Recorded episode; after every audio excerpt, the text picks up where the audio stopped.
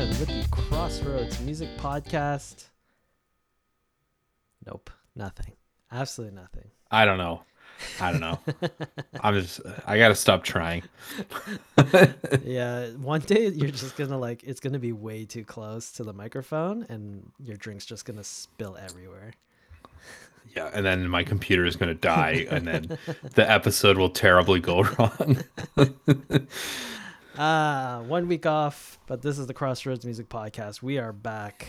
We're a weekly podcast that talks about music, but Eric, we start this off with your drink of choice. So what are you drinking tonight? Seeing how I just got back from Hawaii this morning, I haven't really had a chance to go out and get anything new. So I still got tons of Blue Buck in the fridge. So that's what I'm drinking today. Nice. So I've already mentioned it a couple times on the podcast. So next week for sure, you'll have something new. Cool. All right. So we only have an hour today, but there's lots to get through. So let's get right into it. We'll start off with what we've been listening to this past 2 weeks. So anything of note on your playlist? Yes. So Marcus Mumford from the Mumford and Sons came out with a single album. And it's literally, I thought this is the worst name for an album. But it's literally called Self-Titled. Wait, is it called actually Self-Titled or is it called Marcus Mumford? Nope, it's called it's called Self-Titled in brackets. Oh, great. So I mean, if you know the Mumford and Sons, it's pretty much that, but just him. That's it. Wait. So that's all I'll say there. Wait, but are there drums? It's folksy, it's very folksy, right? Okay. But it's just him though. You could tell it's not as big sounding as the Mumford and Sons, essentially. Interesting. So, okay. But if you like that music, which I do like every now and then, check it out. The Flogging Mollies got a new album called Anthem, and it is sick. It's if you're into Dropkick Murphys and that kind of stuff, you'll definitely be into these guys 100% for sure. But the most notable album, which I was pumped and a little nervous for, was Little Big Town, country band. Mm-hmm. There's 4 vocalists in the band. And I believe we've reviewed when we did our top 10 albums of all time. Yes. It made it on my list. Yeah. And the thing I love about this band is their harmonies are just so perfect. Just so perfect. And I feel like everybody needs to learn from these guys. So when they started off as a band, they were just hitting it every single time with their album. So it's just boom, great album, boom, great album. And then they just started going downhill. So I was a bit nervous with it when this new one came out, but they're back to their old way of doing things, which I am really digging. So it's called Mr. Sun. I have been cranking this album like crazy. So I mean, if you're into country music, you got to check this album out. You have to. And it's not new country sounding. It's it's good country. This is good country music right here. Okay. Not the crap that's coming out today. So that's all I've been listening to. Sweet. Yeah, nothing too interesting on my end. I was really pumping out some Rush for a while there. But then I sort of got stuck with the album we've been listening to review this week. So, sort of got stuck with that one, but nothing of note. But Eric, I do want to show you something. So we were talking about that Oscar Peterson thing, the loony from before. So I did get it. Let's see if I could get this on camera. Oh. There. So this would be the collector edition or whatever, the actual booklet, but the actual coin, if I could get it in shot, I don't know if you could. No, kind of blurry. Oh, wait. Oh, no. Yeah, it's blurry. Focus. I can sort of see it. I can kind of see it, yeah. Yeah. That's sick. So anyways, basically, I don't know. It gives you all the other freaking coins that Canada has. The loonie, the quarter, the toonie. And then at the top, the top two is like the purple version and then the non-purple version. But it's pretty cool. I didn't want to wait to find one in circulation. So I just ended up buying this thing from Canada Post. But nice. I do like it. I do like the purple in it. It's too bad you can't see it on the camera, but man, Oscar Peterson, what a champ. Mm-hmm. Oh, I know they're coming out with a Louis Armstrong documentary kind of thing. Ooh. on Apple TV, so I'm pretty pumped when that comes out because I would love to see that too. But there's another one. I feel like there is something about Oscar Peterson out there that I've been wanting to watch, or maybe I just imagine this in my head. I don't know. But I haven't heard anything like recent. There's like some older stuff that like the CBC did, but maybe there could be something. Yeah, because if there was, I would definitely watch that for sure. Yeah. Cool. So let's get into today in music history. So there's a bunch of stuff today. Today, October 3rd, 1901, the very first record company, the Victor Talking Machine Company, is incorporated, later merging with the Radio Corporation of America to become RCA Victor.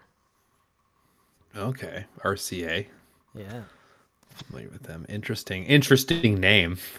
Yeah, the Victor Talking Machine Company. It seems like a strange... The Talking Machine. I guess the first record company would not be doing music. They would be doing some sort of like newsy type of like recording, or no, like, yeah, like probably a Shakespeare, like, probably recording people doing Shakespeare or something like a play or a radio play, or it'd be just like, hey, come down to the with your quarters, or you know, like that old styles, right? Commercials, yeah. Yes, see there, Sonny.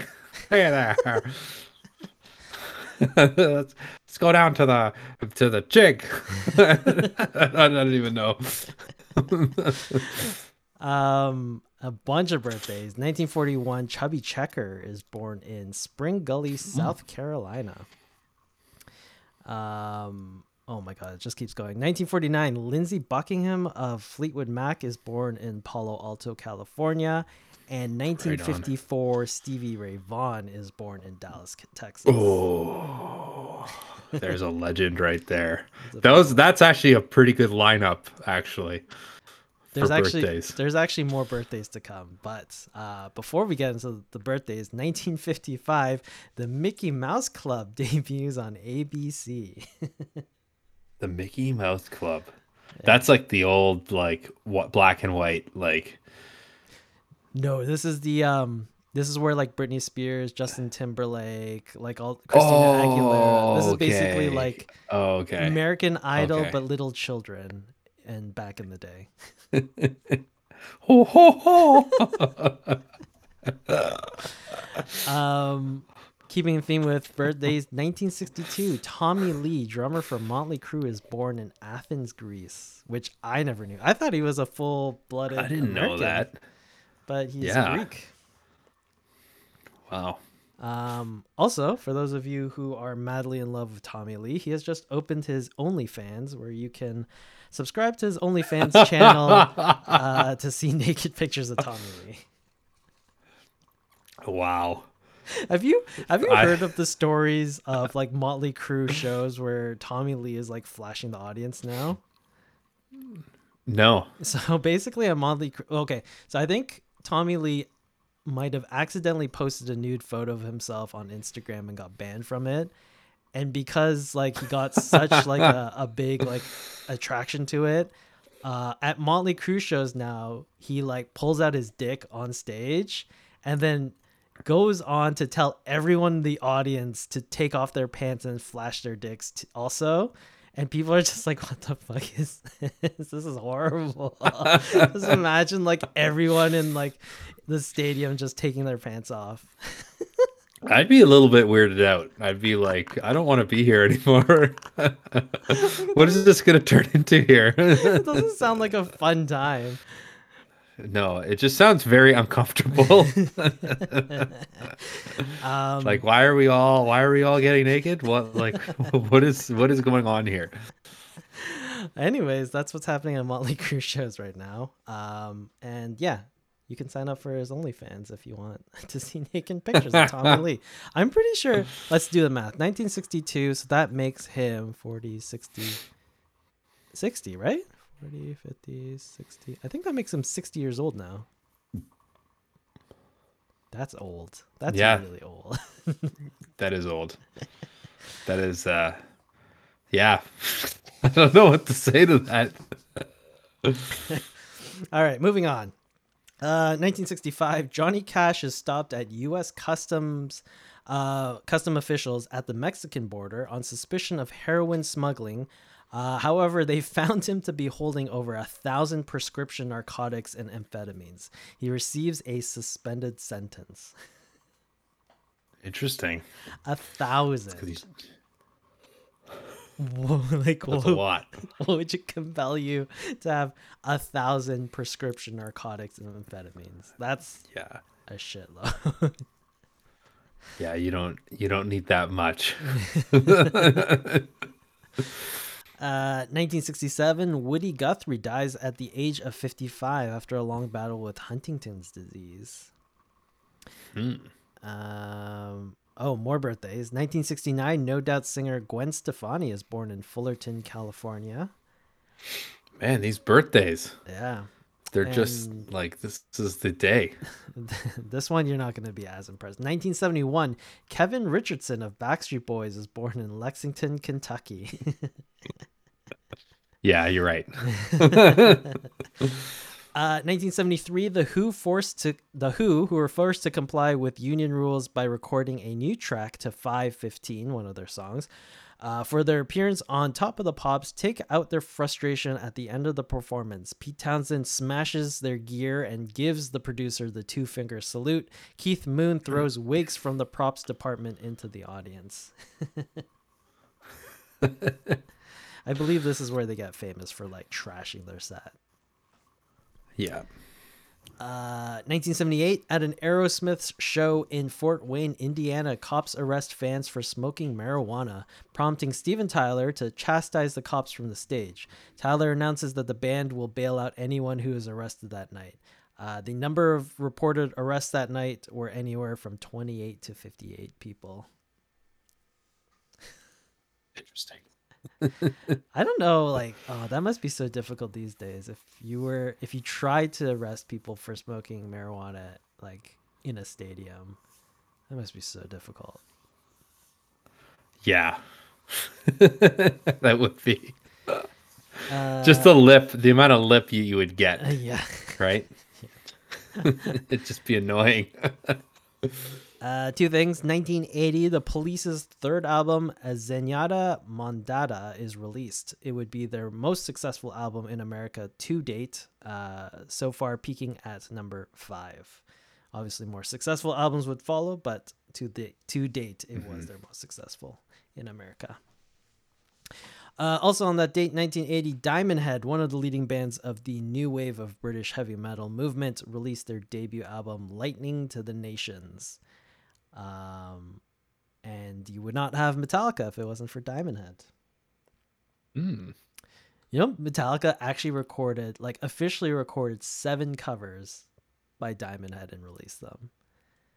Really? Yeah, that's how much of an influence Diamond Head were on Metallica. But 7 seems excessive to me. That seems like a lot of covers to officially release by a single band. I could see a maximum of 3. Yeah. Yeah. I wouldn't go over 3 because then it's just like you're just trying to be a Diamond Head cover band. Yeah, that's like way too many. But like, yeah. They did that like mid 90s, late 90s. So like well into their career, they recorded those covers. Wow. Another birthday, probably not going to be impressed. 1984, pop singer Ashlee Simpson is born in Waco, Texas. Don't care. I wonder if Ashlee Simpson still does stuff. I assume she does, but like, yeah. When you mentioned the name, I was like, holy shit, there's somebody I haven't heard of in a long time. She must be doing something. Maybe not music related, though. Yeah. 1990, Charles Freeman, who owns the EC Record Store in Fort Lauderdale, is convicted of selling obscene material after selling a copy of the Two Live Crew album As Nasty As They Wanna Be 2 days after it was ruled obscene in a federal court. His punishment, a $1,000 fine. Interesting. It's madness. And yet a 65-year-old man is trying to get people to show their dicks at concerts. That's not a problem. Just saying. Madness. One famous pop culture moment. 1992, Sinead O'Connor goes way off script during her SNL performance, declaring, "Fight the real enemy," and tearing up a picture of the Pope. I wonder if anyone could get away with that today. Like, would it still have the same shock value today if someone tore up a picture of the Pope? I don't think so. On live TV. I don't think so. Yeah. I don't think a lot of people even know who the Pope is anymore, like the new generation. I feel like they're like, what the hell's a Pope?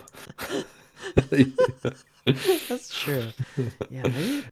Like I challenge you to go to a youth of today and say, hey, do you know what a Pope Mobile is? And see if they'll, like, because I picture it in my head. You picture it in your head. Yeah. I'm sure most people who grew up in our era are picturing it in their heads, but I bet people have no idea what that means. That's true. Man, it just doesn't have the same impact, I guess. Well, like they made a mistake, obviously, but it's the church, right? Like they needed to like hashtag things. They need to be like hashtag white smoke, hashtag, right? Yeah, this is bad branding, I guess. They have a branding issue. Bad branding. Yeah, you got to get the Pope up there. Like, you know what's funny is that the only Pope that I remember the name of was John Paul II. And then the guy that came after him, I remember his face, but I don't remember his name. Oh, Benedict the Third, I think. Yes, definitely Benedict. Something like that. Yeah. What's the current one? The current one's the Polish guy. Yeah. Oh shit! This is terrible. Why don't we know this? Yeah. See, that's why, because terrible branding. Rough. Awful branding. He's not posting to his Instagram every day. No, remember the current Pope. Hashtag. He is posting to Instagram because he got in trouble for liking a picture of a porn star on Instagram. Oh, yeah, this is like a few years ago. Like it's probably because he's never seen one before. Like you can see their likes, and he like I guess he accidentally liked. And it wasn't a nude photo, but it was a photo of like a porn star. That's amazing. How do you accidentally like that? I don't know. And finally, 2003, School of Rock opens in theater, starring Jack Black as a musician who poses as a substitute teacher and forms a band with the students. That is probably one of my favorite movies. It's actually a really good movie. It's so good. Just like even the whole concept is he's trying to make money to pay his rent, right? Which is such a Tenacious D like homage to Tenacious D there. Oh yeah. Because that was their whole thing. As a band, but like I even loved his buddy there who used to play bass in like a punk rock band, and his wife is very like, no, can't, like everything about that movie is amazing. Yeah. And that's today in music history. So let's move on to the music news. Plenty of news to catch up on. Eric, I don't know if you saw this like online, but Ian Brown, who is of the Stone Roses fame, is back on the road doing gigs. Unfortunately for fans of the Stone Roses, Ian Brown essentially performed karaoke to the crowd. He has no backing band, only pre-recorded tracks of the songs. And on top of that, it sounds like he's also having some vocal issues. So I want to get your thoughts on this, but minus the vocal issues, because that's just like you're not taking care of your voice or not preparing for the tour or whatever. That's a separate issue. But are there any artists, that solo artists, that you can see going out on the road and essentially performing karaoke and you would go watch them?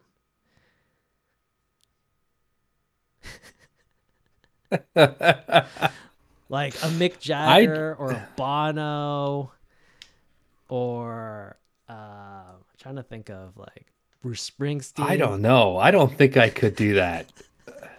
I'd be like, what the hell is going on? Like, I feel like my reality is being shattered.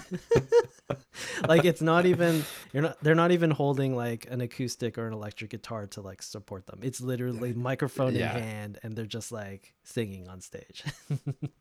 So here's what's interesting about this is because I feel like there's obviously a whole karaoke culture out there, right? Now, when these artists are singing, are they singing with their voices or are they singing it bad on purpose? What? No, I don't think they're singing on bad on purpose. I think he's actually trying to sing the songs. He's actually trying to sing the songs. Okay. Yeah. Because I feel like if there was a karaoke thing and I got behind the microphone, I would probably just on purpose really butcher the song for 2 hours. For 2 hours. Yeah. Oh my God. But I feel like my reality would be shattered if I saw like a Bono go on there and just start singing karaoke. It just does not seem right. In the stadium. It'd be weird. Yeah, it'd just be like, what does he have the little karaoke box in the middle of the stage and just him with a microphone? Just imagine. That'd be so funny. No, I don't think so. I think he knows the songs. He just decided not to hire a backing band or like, I don't know. It's a strange decision. Anyways, people on the internet are pissed. People who went to the show were not happy. Like, what is this crap?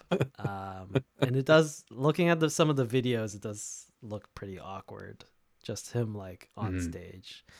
So anyways, in other news, Apple Music will be the new sponsor of the Super Bowl halftime show for the NFL. The multi-year sponsorship will begin with this season's Super Bowl on February 12th in Glendale, Arizona. It has also been announced that Rihanna will be the next headliner. Really? Rihanna again? Is it, we're going to have another... No, it wasn't Rihanna. No. Yeah. Rihanna was supposed to, but she refused. Like, it was like 2018 or 19 or something. That's right. But she refused because of the whole Colin Kaepernick thing, and she was like standing solidarity with him. So she said like, "Fuck this," but now she's doing it. Right on. Wow. Yeah. Wow, that was going way back. That took me back. Yeah. What do you think? Apple Music being the new sponsor? I guess Pepsi was the previous one, but like, I'm not surprised. Like, Apple is just taking over everything right now. So, and I love it. I'm a huge Apple fan. I guess it makes more sense for a music adjacent company to be sponsoring a music segment than Pepsi. Pepsi was a weird choice, I feel like. Yeah. No, I agree, because it's kind of neat. I know for a fact I'm going to predict this, even if it hasn't already been said, but now that Apple Music is sponsoring it, I bet you any money, anybody who has a subscription to like Apple TV or Apple Music, you'll be able to watch the actual halftime show, and you'll be able to log on and just watch it in full Dolby Vision. So, hopefully they do that. That'd be the smart move, but Maybe if not. They don't, I'd be very, very disappointed. If they don't. But I'd still love them. If they don't, they need to offer you a job. Yeah. Yeah, please hire me. So I could get free Apple products.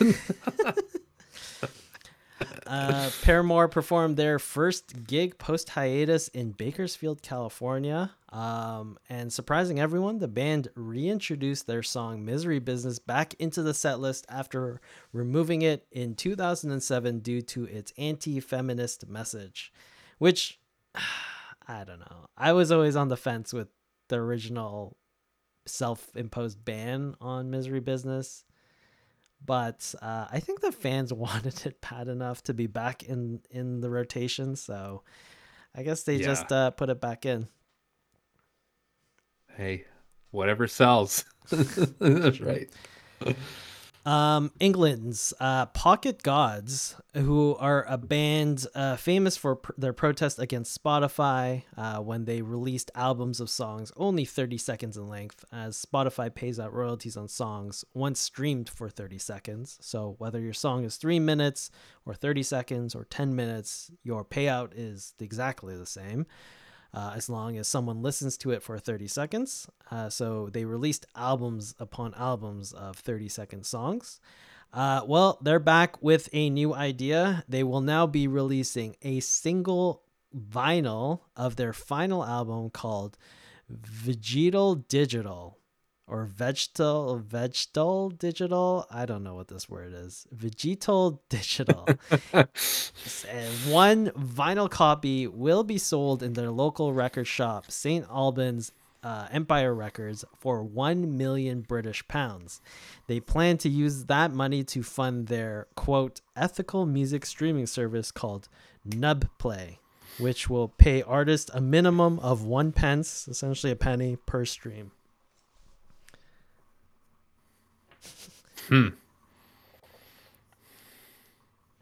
That's interesting. I don't know why they called it Nub Play. It's N-U-B Play. One word. Nub Play. Do you get like a bag of nubs with it? Like the Twizzler nubs? Is that like what they're going for? I think that's a really dumb name for a streaming service. And everyone's making these stupid... I don't know how, like... With 1 million British pounds, I just don't know how you make a viable... streaming service. That does not seem like enough. It doesn't seem enough money to support the servers you're gonna need to like maintain a constant stream to millions upon millions of people. Seems, I don't know, but you know, they're trying to sell a record for 1 million British pounds first. Let's see if they can do that. Yeah. In other news, on November 1st, Bono will release his memoir, Surrender, 40 Songs, One Story. To promote his book, he will be going on a 14-city book tour. But since Bono is freaking Bono, he won't be appearing in your local bookstore. Rather, you can go see him in a concert hall or theater near you. He's actually coming to Toronto, which I probably won't get tickets to. Apparently it's like $55, which is like pretty reasonable, but I feel like those are just gonna sell out like instantly. Yeah, it's gonna be a pain to get those tickets for sure. Yeah, I wonder if Bono's a good writer. Yeah, I'm definitely probably gonna pick it up and read it. Mm-hmm. Right, gotta have like crazy ass stories though. Oh, yeah. I remember reading the U2 biography and I was just like, holy shit. It's just like the stuff that they've all went through. But insider news, American rapper Coolio passed away on September 28, 2022. In terms of mainstream familiarity, most people would recognize his song Gangsta's Paradise. Along with Weird Al's parody of it, Amish Paradise. He passed away at the age of 59, most likely cardiac arrest or asthma related. I gotta say, I really love that song, Gangsta's Paradise. I love it. I don't know what it is. It's a really good song.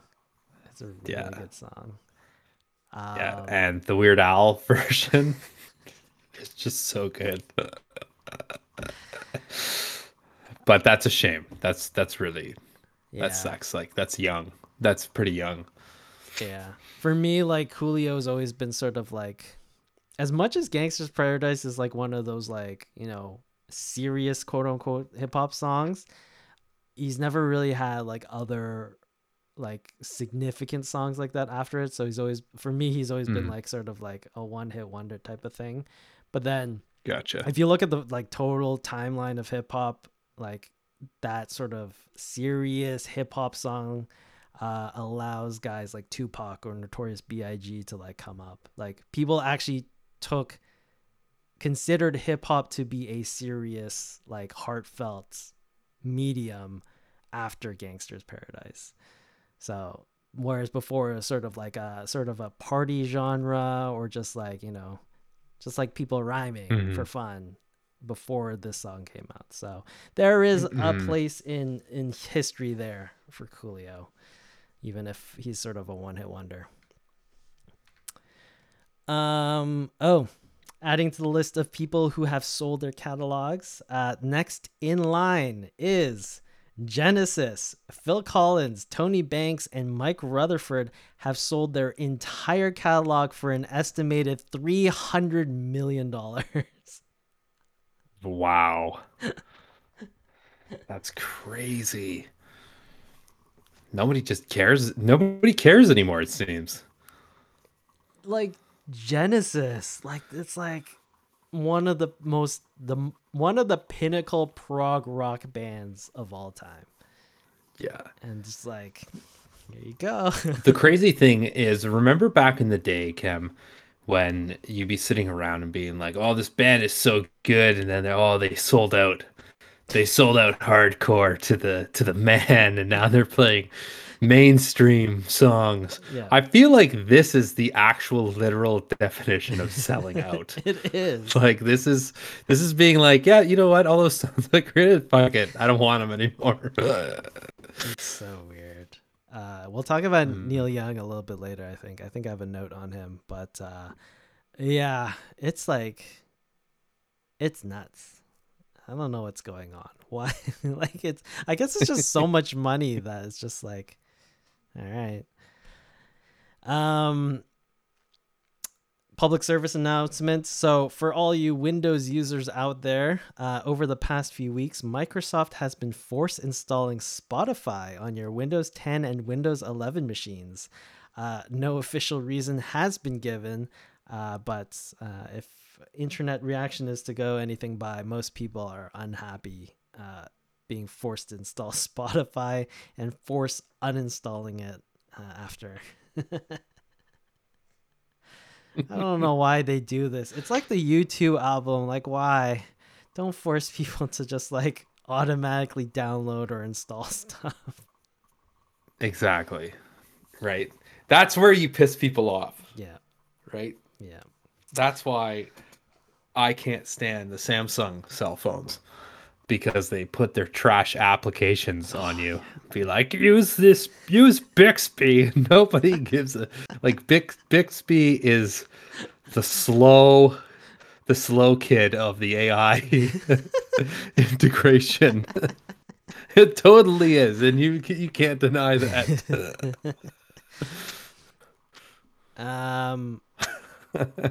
Elton John has a new home in Toronto. He just paid for a soon-to-be-built 2-story penthouse condo located in King, Toronto, which is on the west side of Toronto. So if you're roaming the streets of Toronto, you might bump into Elton John one day. I have to say, speaking of Elton John, I'm very disappointed with this new album. Just very disappointed. Oh, did you listen to the whole thing? Well, they're like, so when we were in Hawaii, like, the radio station was playing a bunch of songs from it, and it was literally just like, this is just a remix. Like, how could you call this a new song? Like, it just just made me really angry. Yeah, there's like Tiny Dancer remix, Rocket Man remix. Yeah, it's just put in a current pop singer on it, and then it's a new song. Yeah, it's a new song, brand new song. Man, he just doesn't have. He doesn't have the time. He's on a world tour, farewell world tour. Yeah, yeah, and I don't think he's playing those type of songs. I think he's playing his old catalog, right? Oh yeah, for sure. Going back to the sellout topic we were talking about. So Beck has recorded and released a cover of Neil Young's Old Man as part of a promotion for Sunday Night Football. However, Neil Young, unsurprisingly, is not happy about this. He went to social media and posted an image from his song stating, quote unquote, sponsored by nobody.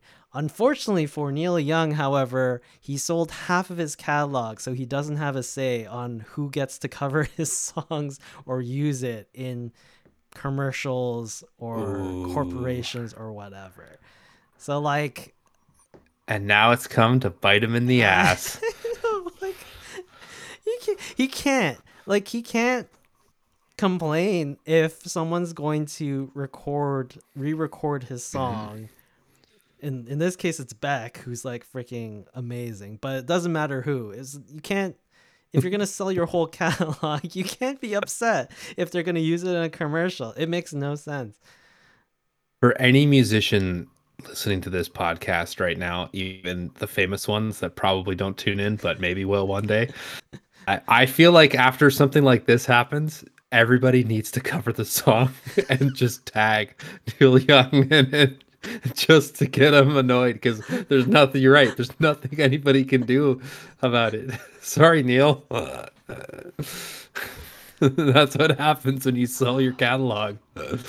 I just don't understand the rationale. Like, you can't complain about it. It's ridiculous. I'm very intrigued to see the process of how buying a catalog goes. Like, I feel like it's just like, because like we've had this discussion before on this podcast, like you have all these artists that are just like, there's no way that they would sell their catalog, and then they end up doing it, right? Yeah.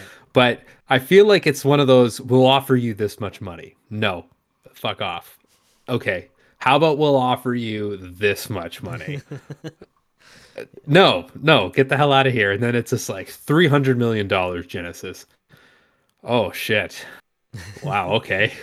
Sure. Yeah. In sadder news, Dave Navarro will sit out Jane's Addiction's upcoming tour of Smashing Pumpkins due to his continuing battle with long COVID, which he got last December. He will be replaced by Troy Van Leeuwen of Queens of the Stone Age. I can't believe Dave Navarro is still sick from COVID. It's been 9 months now. 9 months. Maybe it's not COVID, Dave. Maybe it's something else. That's. You would think he's done enough like drugs and whatnot to have his immune system supercharged. To battle whatever he's going through. But man, that sucks. Apparently he's like short of breath all the time and like no energy, which is brutal.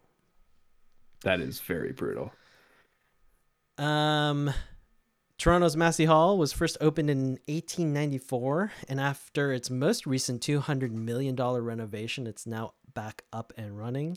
On top of that, Massey Hall have released a new app called Massey Hall Plus, a new app and live stream platform that will allow fans to go watch their favorite bands digitally. There's on-demand exclusive content for free on it, so you can download it now and see all the stuff they have. And you can also purchase upcoming ticketed live stream events on it. So if you cannot make it to a live show at Massey Hall, you can tune in digitally through the app if you buy a digital ticket, which I feel like as long as the price isn't ridiculous, this is actually pretty cool, I would say. Like if it's just that would be actually pretty. Yeah, if it's like $10 or $20 to see who plays at Massey Hall, like Gordon Lightfoot or something, digitally, I'd be down for that. Especially if I'm like, I can't make it all the way downtown, or like I'm out of the country or whatever, or I don't live in Toronto. I think that's a pretty cool idea. That is a neat idea. I feel like all the big venues around like famous places in Canada or even in the States too should think about that, right? Because like I think you would, there's probably a good profit to make out of that. Two more things. So this is really messed up, but anyways, on Saturday, September 24th, the Will Rock Festival was without one of their headlining bands, Falling in Reverse. A video posted by the band on their social media explained that the band had lost their laptops and would not be able to perform and had to pull out of the show.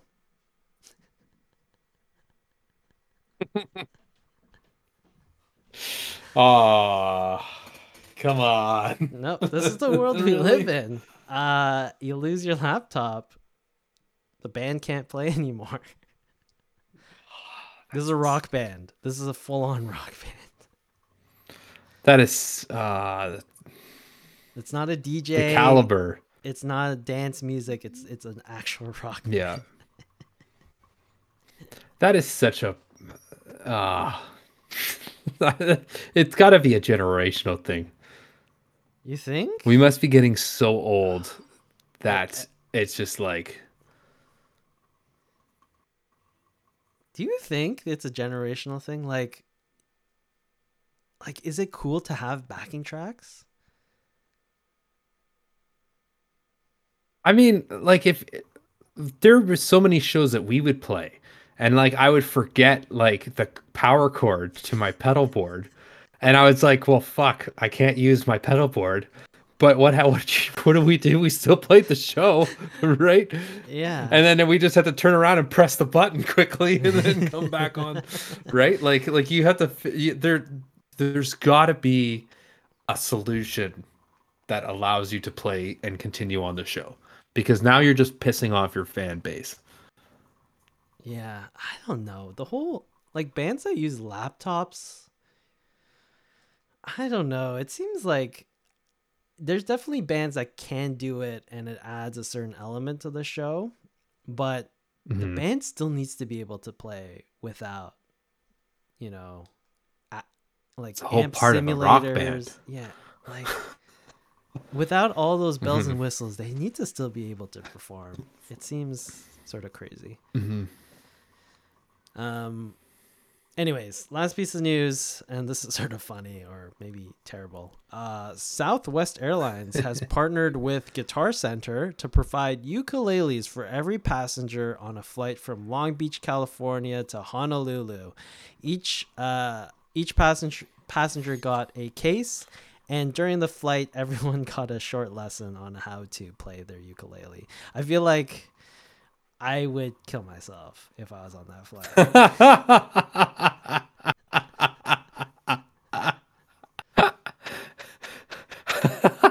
Like, that sounds terrible. That sounds like a horrible time. I would kill myself. Every single person is trying to learn how to play the ukulele simultaneously on this flight. It would sound... Oh, that would be brutal. It'd be horrible. That's... Oh, man. That's... That is so funny. Oh, man. I would like to get a ukulele. Sure, if you're going to give me one, but fine. But first of all, where are you going to put all these ukuleles? Oh, yeah. Where do you stow these things? Like, we decided as a airline not to give out any food or drinks on the airline, but you're going to get ukuleles because that's all we could fit. And nobody has any room for onboard storage because the tops are all filled with ukuleles. Yeah, what did they do on the descent down? Like, where did they put these things? Yeah, exactly. I would just be the guy that would just keep strumming as loud as I can over the people trying to teach. Just yeah, like, you know, that's what you'd have to do in that situation, because it's so ridiculous, Kem, that you'd have to just start playing as loud as you possibly can and just be like, oh, yeah, just while people are trying to learn and just be obnoxious. It was a terrible idea. It was a horrible idea. Oh my god, I can't believe this happened. Anyways, that's the music news for this week. Let's move on. Album review. We decided to listen to the actual self-titled, not an actual album called self-titled. This is the Mars Volta by the Mars Volta. Here we go. The Mars Volta is an American progressive rock band from El Paso, Texas, formed in 2001. The self-titled album is their 7th studio album and was released on September 16, 2022. It's the band's first studio album in over 10 years after their breakup in 2012 and reuniting in secret in 2019. This album was a conscious effort to break from their previous progressive rock sound and record a more pop-influenced album. Lyrically, Cedric Bixler Zavala directly addresses his family's recent struggle with the Church of Scientology. Interesting fact, Cedric's wife, Chrissy, was one of the three women who accused Danny Masterson from That 70s Show and the Church of Scientology of rape, stalking, and invasion of privacy. In fear of repercussions and tampering by the Church of Scientology, the band would send their progress on songs to one another via CDs. And postal mail rather than using cloud storage.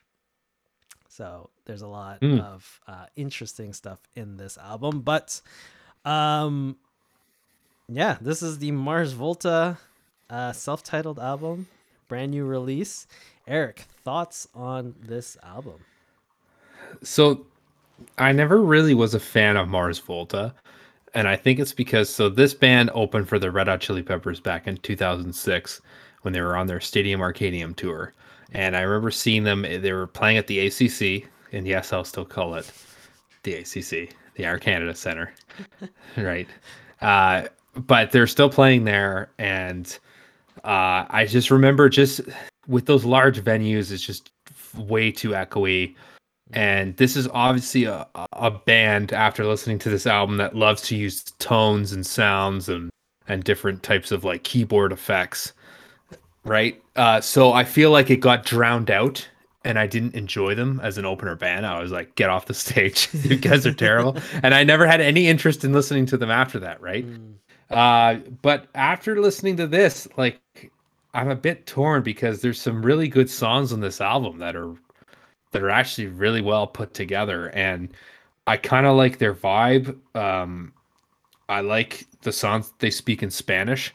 Mm-hmm. Probably one of my favorite songs on this album is number 6, Que Dios te maldiga mi corazón. I'm probably butchering that, but yeah, that was a good one. I did feel that the beginning half of the album had a better drive than the later half, but there was still like, I did like Equus 3. That was a sick song.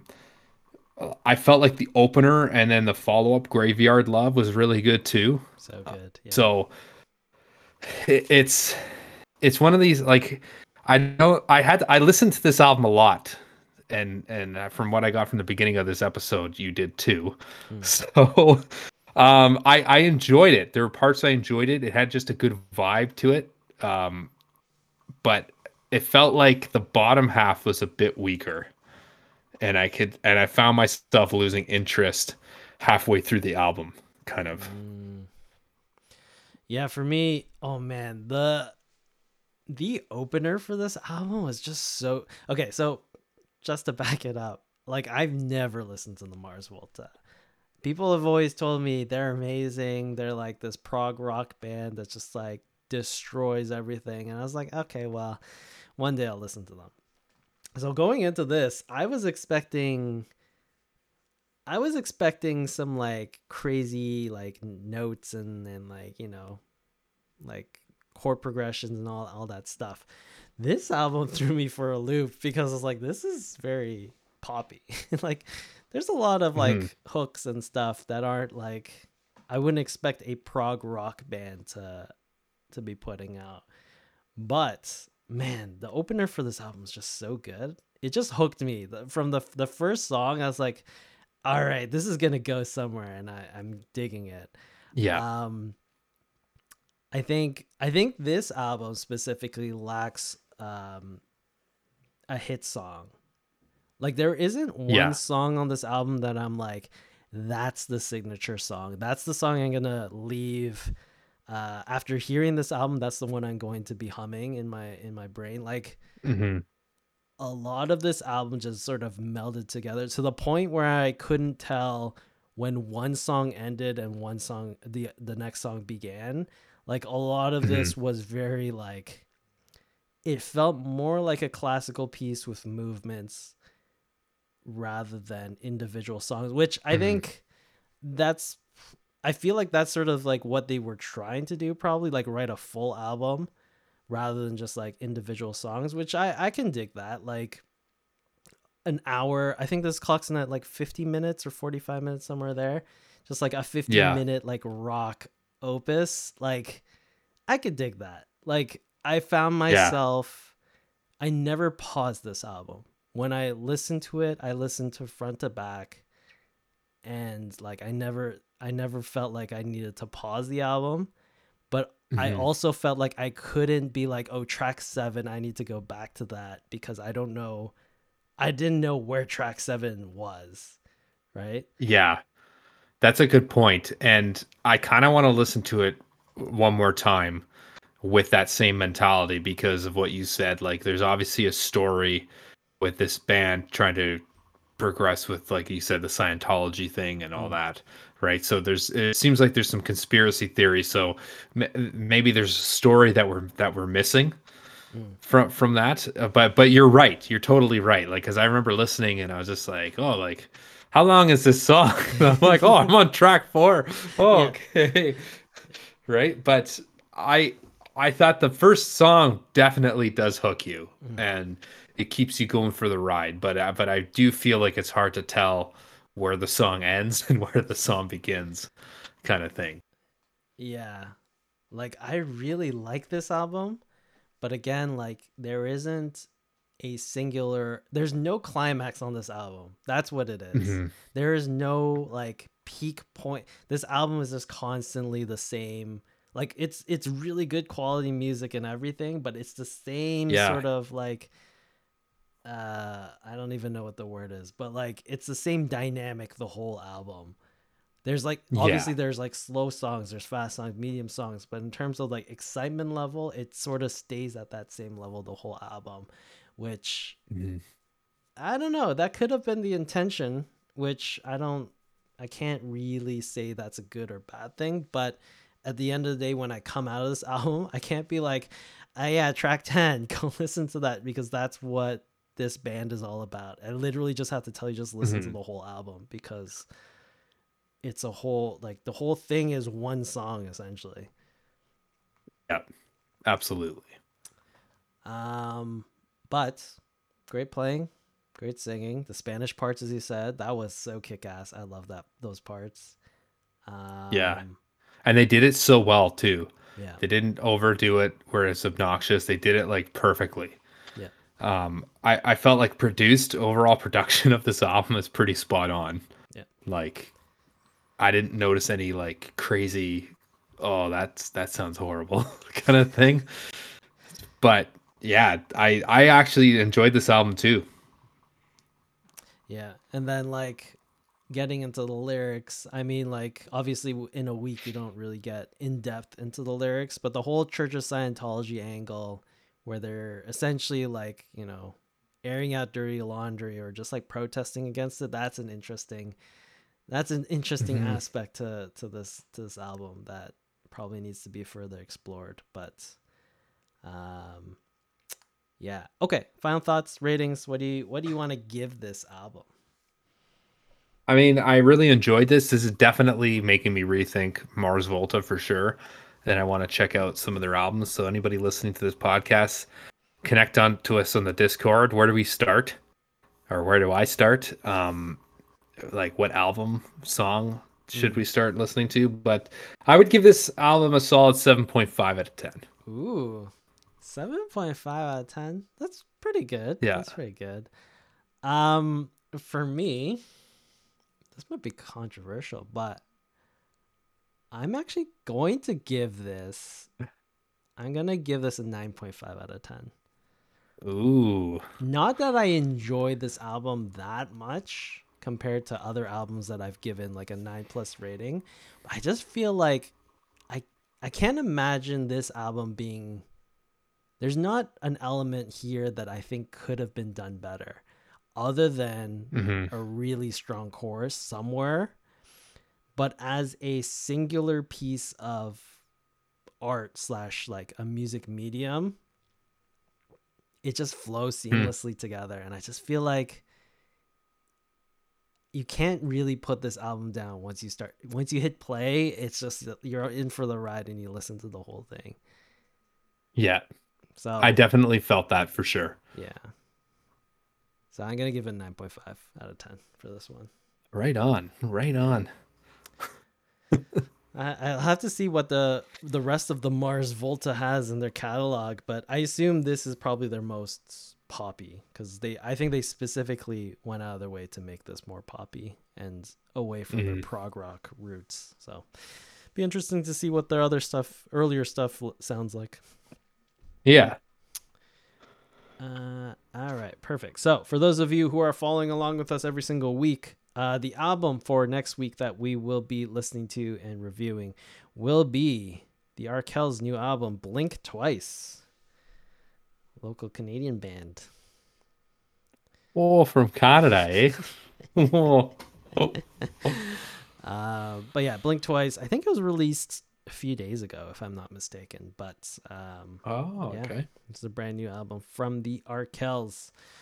All right, Eric, final thing. Let's do this. Thief or not a thief. The infamous Led Zeppelin.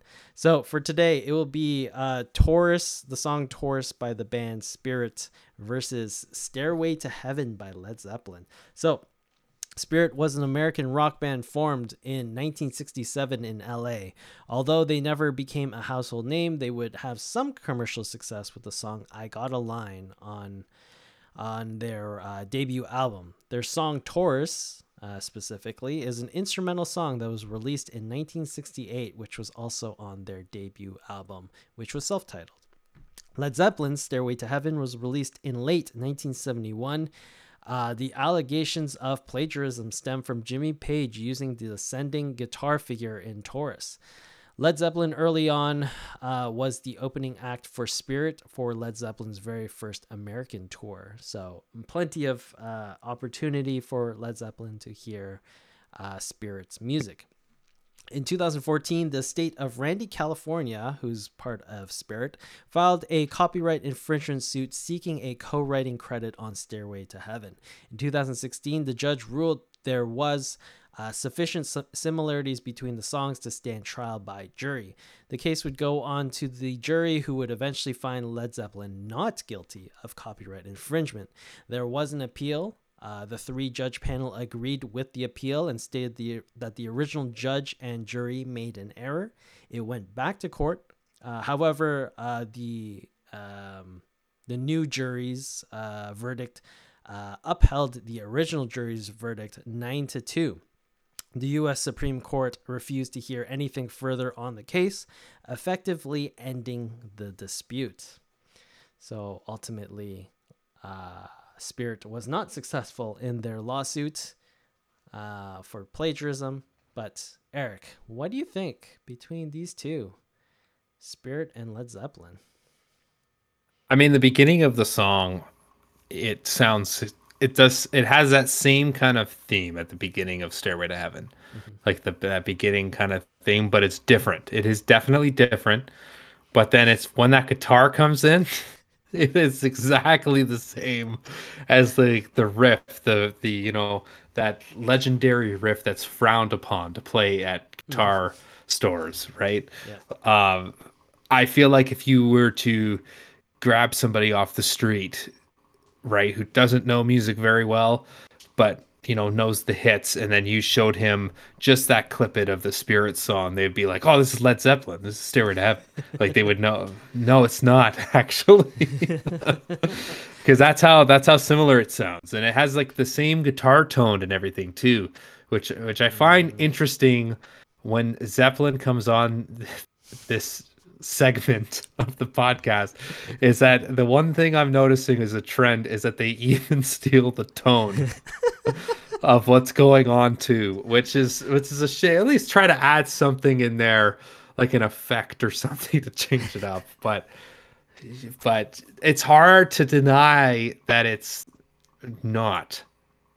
Like, it's definitely, the song is definitely not Stairway to Heaven, right? Right. In its entirety. But the main riff of Stairway to Heaven, I feel like you need to send some sort of credit to Spirit, because this song would not be what it is without this other song. Like, and you can't deny that, I feel. Yeah, it's so close. Obviously there are like differences, and Stairway to Heaven just goes into like this crazy like rock opus at the end, but man, that melody is so close, or the progression there, and the fact that Led Zeppelin was the opening band for Spirit, that's like ballsy too. Yeah, that's a bit hey, thanks for letting me come on your tour, guys. Well, that's a real cool song you guys got there. So yeah, it's like, but I guess the only question is, like, obviously it's a really short segment of Spirit that leads into Stairway to Heaven. Is that enough to be considered? Like, is this song plagiarized? Like, would you consider it to be plagiarized, because it is such a, well, you just like one bar essentially, right? One bar, two bars of music ultimately. And that's the thing. But I think, like, I understand where Spirit is coming from in this case, because like Stairway to Heaven, it wouldn't be Stairway to Heaven without that riff. Mm. Yeah. Right. But you're right. Is two bars really enough? That's the question. Yeah. So what do you think? Thief or not a thief? I'm going to say thief. And this is based off of, A, this isn't the first time they've done this. That's the main reason. Second of all, like the guitar tone is exactly the same. Like, it's very similar. You may be using a different like gain tone pedal, but it's still the same effect. Yes, I feel, and then just the whole thing, like, you're opening for this band and you take their song. Like, that is hilarious. That is hilarious. So yes, I'm gonna say thief. Led Zeppelin are honestly the worst band in existence. Like, I can't believe. I think we could agree Stairway to Heaven is, like, you pick one Led Zeppelin song, it's Stairway to Heaven, right? Yeah. Even this song, I would say that, or even Ramble On. Yeah. But still, yes, this is the song I feel like everybody associates who Led Zeppelin is, and like even this has like is plagued by plagiarism issues. I just don't understand why. Like, why do people think Led Zeppelin are so good when like all their songs are plagiarized? It's nuts. But no, I'm gonna agree with you. Like, for me, it's a thief. Like, sure, it's a short segment, but man, that's such an integral part of Stairway to Heaven that it's just like, how can you not? Like, there's no way. There's no way, like, you can convince me that Jimmy Page did not hear this song and didn't think, oh, maybe I should steal that. Like, there's no world where he never heard of, like, the headliner's music. Who's Spirit? Who's Spirit? It's madness. But... okay, so we both agree it's a thief. Who did it better, Spirit or Led Zeppelin? I have to give it to Led Zeppelin on this one, because this song is so iconic, especially that guitar solo, right? I feel like as a guitar player, It's like one of the first guitar solos you ever learn how to play. Yeah. Right? And you feel so accomplished when you actually learned it. You're like, yeah.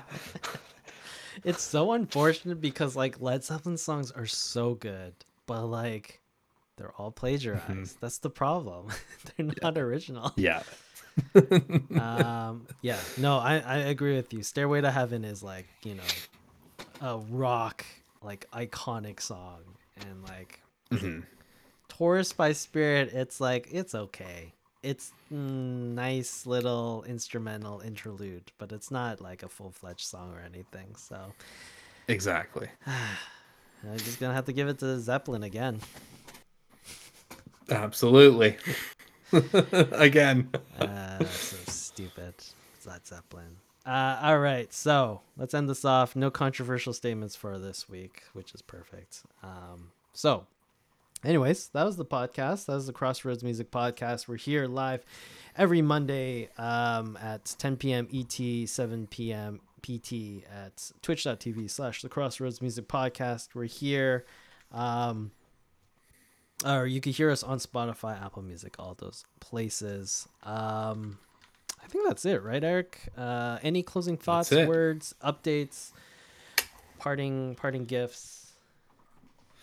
I mean, follow us on the Discord. Come chat with us about music. We're lonely. Just kidding. No, yeah, I'm glad to be on a steady schedule now, and let's do this. Sweet. All right, cool. We'll catch you all next time. Peace.